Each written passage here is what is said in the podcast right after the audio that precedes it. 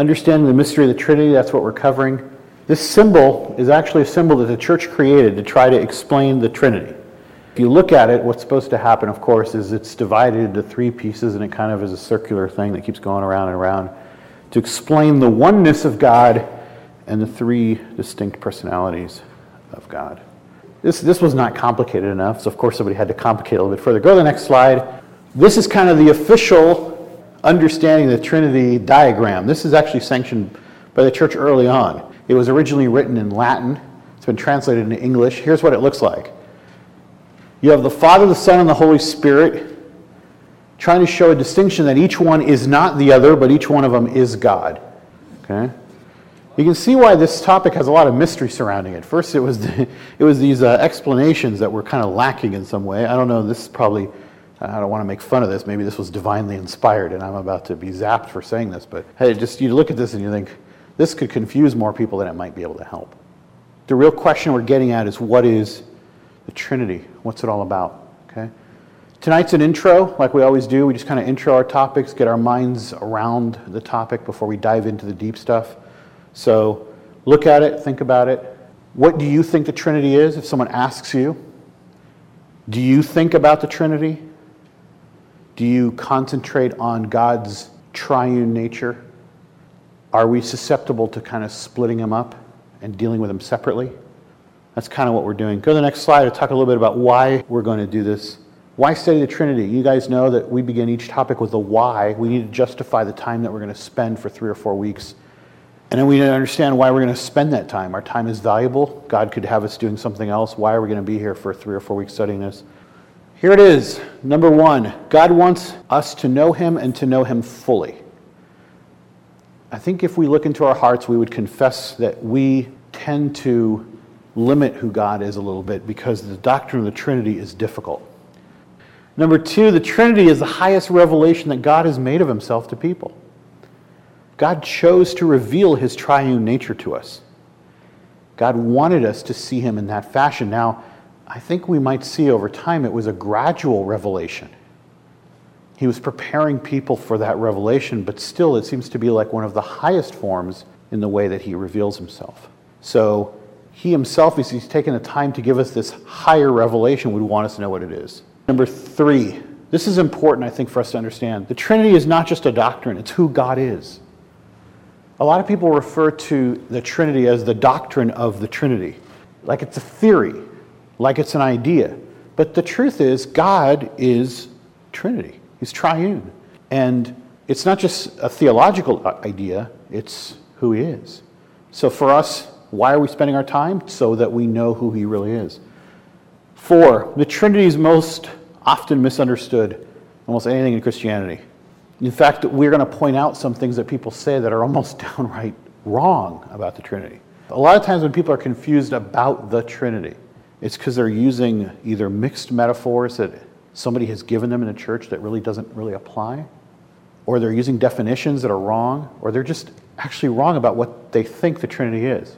But I also say it's misunderstood because if I ask most people about it, it'd be hard for them to really say, Yes, I understand it. I know how it works. I know what it's all about. I mean, we believe in it, we profess to believe in it, but a lot of us would rather just kind of leave it alone. Five, Christians prefer a living faith one requires that we use our mind. There's really a movement in the church of anti intellectualism. That our faith should be alive and vibrant and, and emotional, and we shouldn't really be dwelling so much on these kind of topics. Trinity, unfortunately, is one of those things that you can get about as alive and vibrant as you want. It's still not going to make sense unless you sit down and break it down and really think about it because it's one that bends our minds a little bit. I think number six is very important. There is a great temptation in the church for us to remake God into our own image. Here's an example. First of all, we understand that idolatry is remaking God into another image, even if it's our own or some other image. And even though a lot of us would say, well, we're not really idolaters, really, when it comes to our worship of God. We actually try to break down God into things that we understand instead of who He might really be. I'm tempted to do this, thinking of God the Father as one thing all by itself.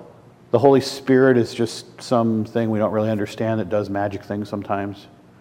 Instead of really understanding what each of the three personages of God are really all about and how they're one. not separating them in a convenient way. And I know that's probably our own minds needing to do that to be able to just comprehend the infinite. But Christians have that temptation in the church to kind of break them apart and conveniently assign certain roles to them, which they may or may not have. I'm not saying they don't have different roles, but we kind of do that in our own thinking. Okay?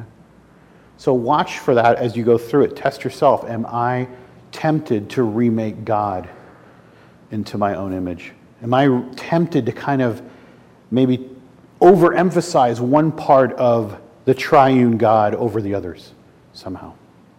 Number seven, the Trinity really gives us evidence of how far God is beyond our human limitations.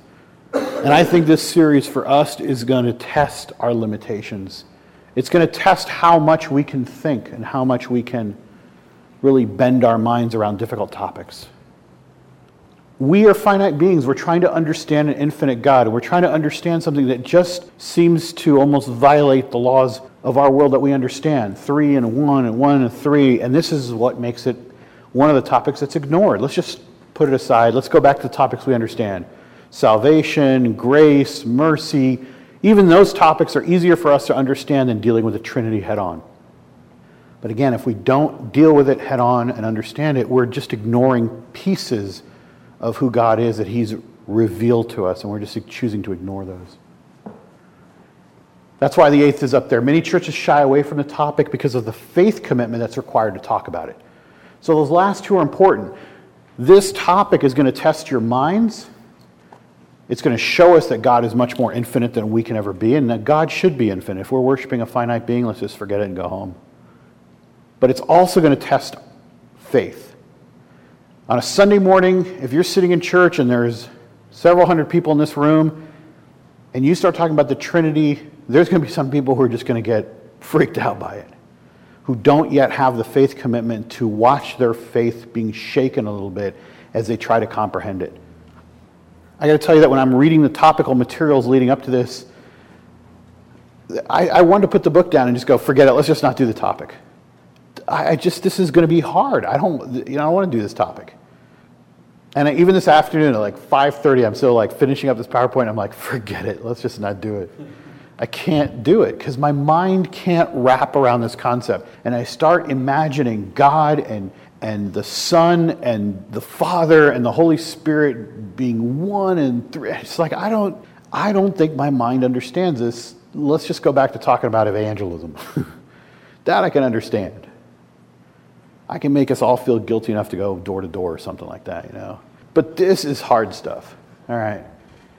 That's why we're going to study the Trinity, just precisely for those reasons, because it's swept under the rug, and not even in a because people are ill-intentioned. I think it's just because, honestly, if you even if you're a pastor and you're thinking, what topic do I want to deliver to my my services on Sunday morning? You think like anything but this, it's just too much, and we're going to lose some people who are just going to be wigged out, you know.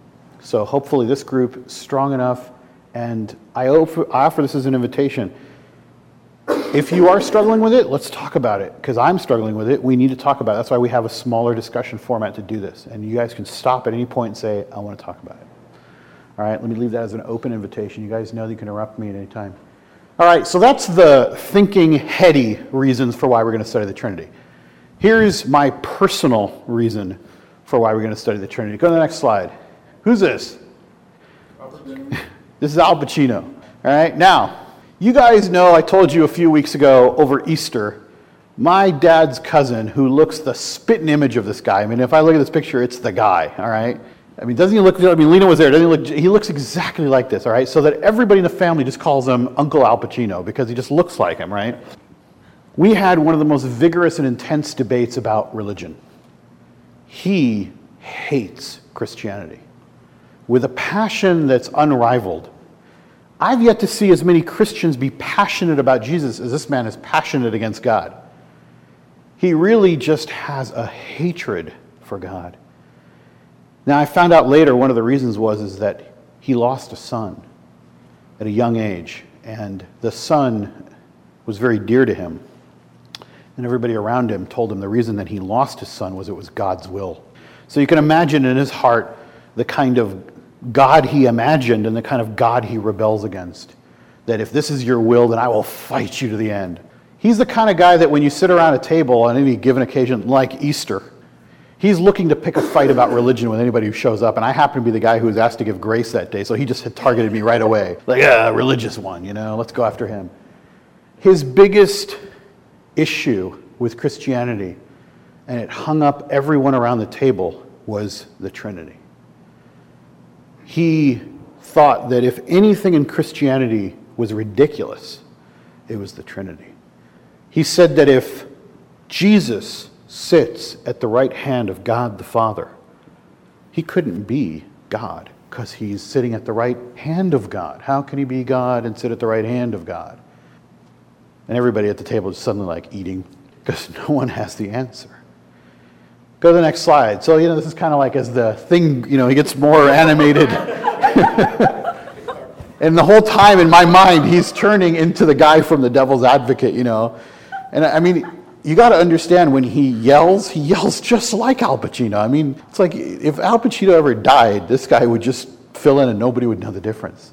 And I mean, he's getting really animated about the Trinity, about God, about God's will, about how all the priests that he's ever talked to, all the pastors he's ever talked to, all the Christians he's ever spoken to have never been able to explain this doctrine to anyone to his satisfaction. He says, I go to the priest and I show him the Bible and say, Explain this to me. And the guy just kind of stands there and freezes up or tells me something about just have faith or whatever. And we start arguing back and forth more and more. I've never really yelled during a, a witnessing effort, but we were actually yelling. It was the only way I could calm him down was to yell louder than him. And it was, you know, I think everybody was just like, okay, okay, let's just talk about something else, you know, but I mean, I just wasn't going to let him go. I really wanted him to know that somewhere in Christianity there was a reasoned faith, and you might not accept it, but I'm not going to cower away from it, you know. And again, it was really focused on this issue. Finally, he's just like, he's getting to the point where he's just so angry. Go to the next slide, Anthony. This is kind of where he ends up. The hatred is so present, you know. And I just kept thinking, like, I know that God hears your questions and I know He wants to meet you and answer you. And He says, I want Him to show Himself to me. You know, if He's up there, you know, it's almost like, you know, almost daring Him. And I thought, that's the greatest thing. Go ahead, dare God because He just might show up. You know, now I don't know what's going to happen to his life. I don't know what his faith story is going to be. You know, I'm interested. I'll probably see him once every two or three years for the rest of my life, and I'll be interested to see if God does show up in his life if he does answer his things. But I think in a lot of people's hearts, even in the church, not just in his unbelieving heart, but even in people's believing hearts, there's something about this doctrine that kind of reaches in and really kind of gets to us at a deep level like, how does this work? And unfortunately, a lot of the answers the church has given just don't come through. Am I going to have better ones? I don't know. Obviously, I'm reading other people's books and doing some research and trying to come up with something. The goal is to be, when we're done, we at least have a better understanding of who God is as a Trinity, as a triune God.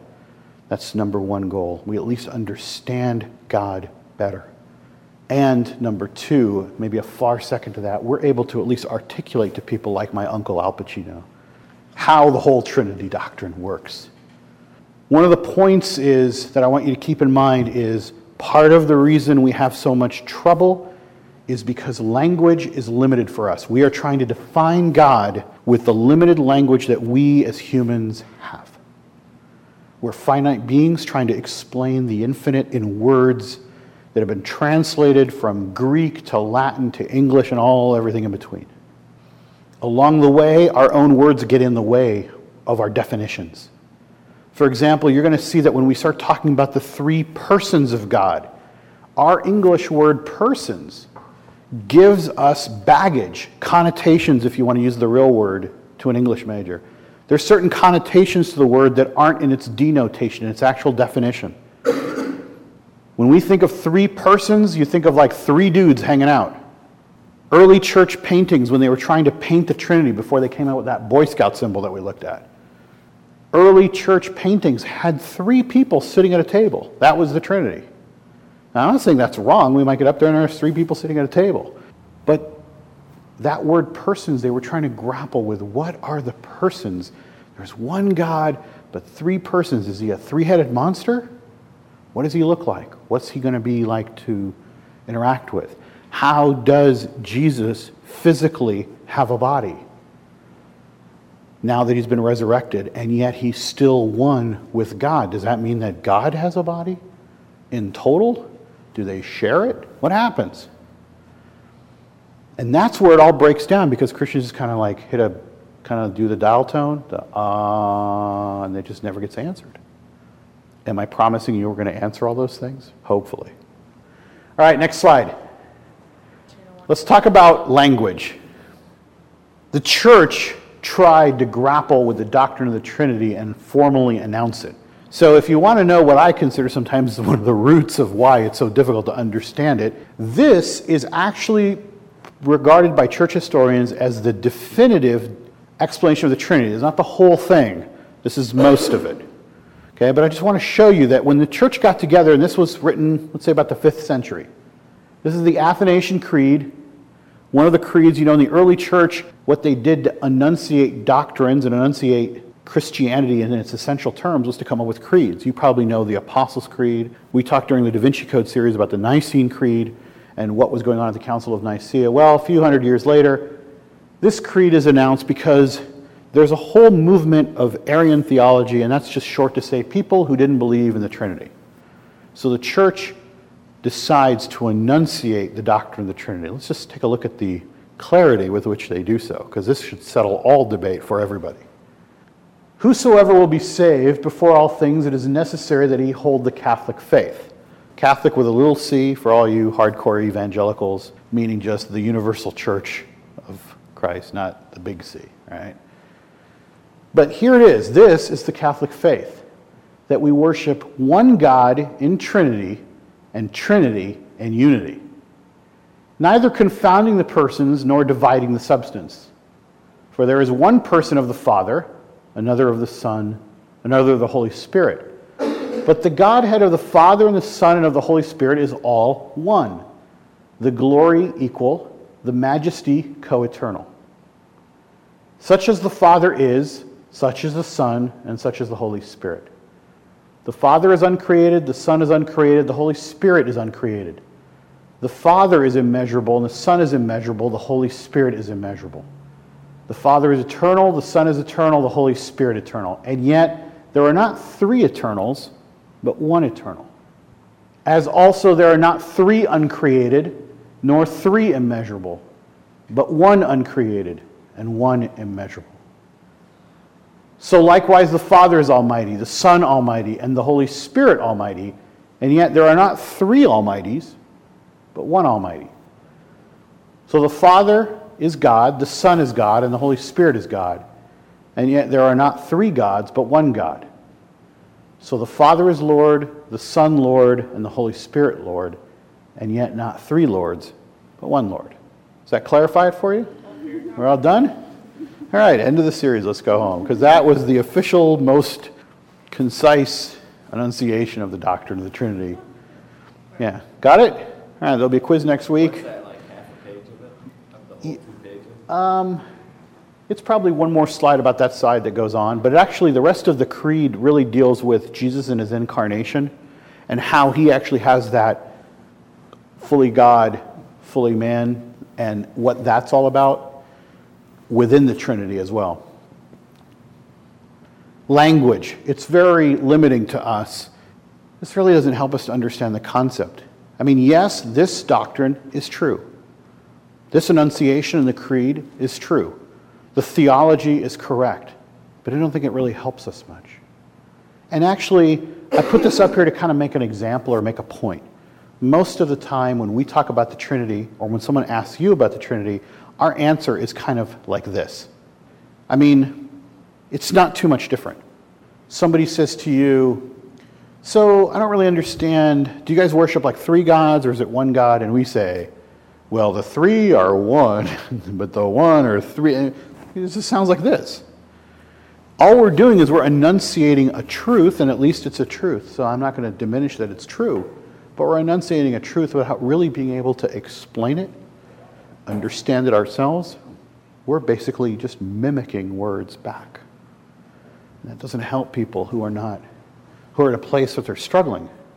Now, I've heard some things like, well, it's like an orange peel. Like there's the peel and there's the orange and there's the, it's like, so the Holy Spirit's the seed or the peel or which one is he? You know, I've heard it's like the egg. There's the shell and there's the white stuff and the yellow stuff. Like who gets stuff with the yolk? Who gets that? You know. I've also heard analogies like, well, it's kind of like I'm somebody's father, but I'm also somebody's son, and I'm also, you know, and they use that analogy. It's a pretty good analogy. It's closer because you're dealing now with relationships. You know, how can I be a father and a son and a husband or a nephew or a cousin all at the same time? So obviously, I have those roles. I have different titles. One moment I'm being a son, and one moment, but, but am I really three persons?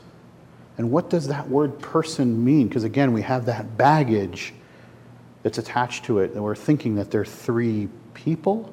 They're not people, first of all. There's one being, there's one God, one essence, one holy being.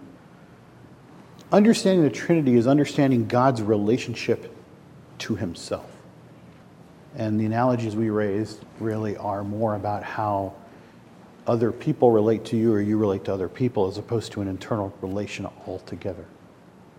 And I think it's elementary because they aren't just different titles. There really is something distinct about what's going on. I don't think I could rightly say that I'm three persons by being a father, a son, and let's say a husband. That maybe I'm the same person doing different, that relates differently to other people, like you said. And that's what we're going to be spending some time on in the coming weeks is really trying to dive into first. Let's talk about this concept of persons. This is a good and right definition of the Trinity that you see on the screen. But I think we're going to simplify it down for the time being. And I actually like this definition that's given in this book. And if any of you guys want to pick it up and follow along, it's called The Forgotten Trinity by James White. This is the basic definition of Trinity that we're going to use for the time being until we maybe elaborate on it. It says this within one being that is God, so it's one being, within one being that, that is God, there exists eternally. So they've always existed accordingly. to the Creed says the same thing. They've always been there. The eternal has always been there. Three co equal and co eternal persons, namely the Father, the Son, and the Holy Spirit. So, one being, that is God, there exists eternally. So that means they've always been there.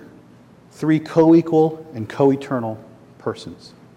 Now, in this definition, an interesting thing is the word being is capitalized, persons is not capitalized, to emphasize their oneness over the personages that we're going to be talking about. So that's kind of the concept, that's kind of where we're going. Can we collectively come up with something better than this? I mean, not that this isn't true, but when someone asks you straight out, like Uncle Al Pacino or anybody else who actually cares to hear the answer, tell me how God is three in one. Go to the last slide if you could, Anthony. Here are just some things that I'm going to throw out for the coming weeks. You may be wondering, just to start, and there's a whole bunch more I was going to throw on there, but I thought, you know, it's enough to shake the foundations of our faith a little bit tonight. Where does the word Trinity appear in the Bible? You guys know this one because it's commonly thrown out. Like, well, Trinity doesn't even appear. Where is it? Where's the doctrine located? Kind of leads to the second one. Did the church invent the doctrine after the Bible was written? All right, maybe invent is a loaded word. Didn't the church articulate it after the Bible was written, like that creed we just saw that was not the fifth century. We know there are clues in the Bible, of course, and we're going to be looking at them that lead us to understand the Trinity. In fact, I'll give you a preview. My view is you can't really believe in the Bible without believing in the Trinity because you're talking about God's very nature. But these are some of the questions that people throw out that I think we should be able to answer. Why wasn't the Trinity really revealed in the Old Testament? I mean, there are verses that hint at the Trinity. But how often in the Old Testament is God's oneness emphasized? I mean, imagine if the Old Testament had this in it. Hear, O Israel, the God, the Lord your God is, well, he's like three and one and one and three. instead of the most famous cry in the Old Testament, Hear, O Israel, the Lord your God is one. Like, why? Why? Why was it a gradual revelation? Why, why wasn't that made more clear? And that's the question that a lot of Christians want to know. I want to know. That's what we're going to be investigating together. Where does that come from? How do we best experience God as a Trinity on earth? Kind of a practical question for us as Christians. How do we experience the Trinity while we're here on earth? We tend to we tend to kind of pick and choose, like I said, which part of God we're dealing with. You know? We kind of made up our own roles for God. If you need healing, you ask for the Holy Spirit, right? If you want somebody to be, become a Christian, you go, Come, Holy Spirit, now. So he's only on call when we need like healing or conversion. Or when we're back there on the Sunday morning in the room right before we do worship on Sunday morning, like when we need like that extra measure of like the congregation to clap on beat or whatever, you know, like, come, give us great worship this morning, Holy Spirit. That's your job, okay? But when we need salvation, like, let's bring out Jesus. Come on out. We need salvation. We need some good moral teaching. We need some good moral fiber. Give us that Sermon on the Mount, make us feel guilty about all the things we do, you know. Show us that life lived, you know. That's when Jesus comes out. We need like an almighty miracle. Who are we going to? Like, oh, Jesus, thanks. It's kind of God the Father, bring him out. You know, we need that kind of miracle now. You know, when we talk about the heavens and how great they are and God creating the world, who's doing that? That's God the Father's job. You know, He's doing the creating, He's doing the big stuff, heavy lifting. He's the one with the scheme, He's kind of the architect. I'm going to make a plan, send my son, you guys are going to believe in Him. And we assign these roles to them. Some of them are right, some of them are in our own mind. We tend to separate them out. And that's why this question on the screen is very important. How do we best experience God as Trinity on earth? This artificial separation of roles that we've created may or may not actually reflect God as a Trinity. When we worship God, are we worshiping the Father or the Trinity? Here's the other one and this is something that goes back to our series on heaven. But one of the things that we left that was unresolved out of all the discussions we had that somebody asked and I, I kind of didn't know. How do we experience the Trinity in heaven? With Jesus as a resurrected Lord in a resurrected body, and God in the throne room, like, well, how does that work exactly? Now, I'll tell you that some of these things may be beyond our finite ability to understand. A lot of them are just because we don't want to study enough to learn the answers. Okay, so there's going to be a mixture of both. I can't guarantee that we're going to comprehend this fully. But those are questions I want to know. Some of the earlier ones are more like non Christians want to know. Some of the, the ones that I think are more important for us as Christians sometimes are what we need to know as Christians because we have we're supposed to have a vibrant ongoing relationship with God. And he's telling us that he's a trinity. And we're trying to understand what is that all about? What's going to be like when we go to heaven? Are there going to be like 3? See 1? How's that work? Can we even get an answer to that? Now, there's a lot more under the apologetic section for the things that non Christians or people who are doubting the faith really want to know.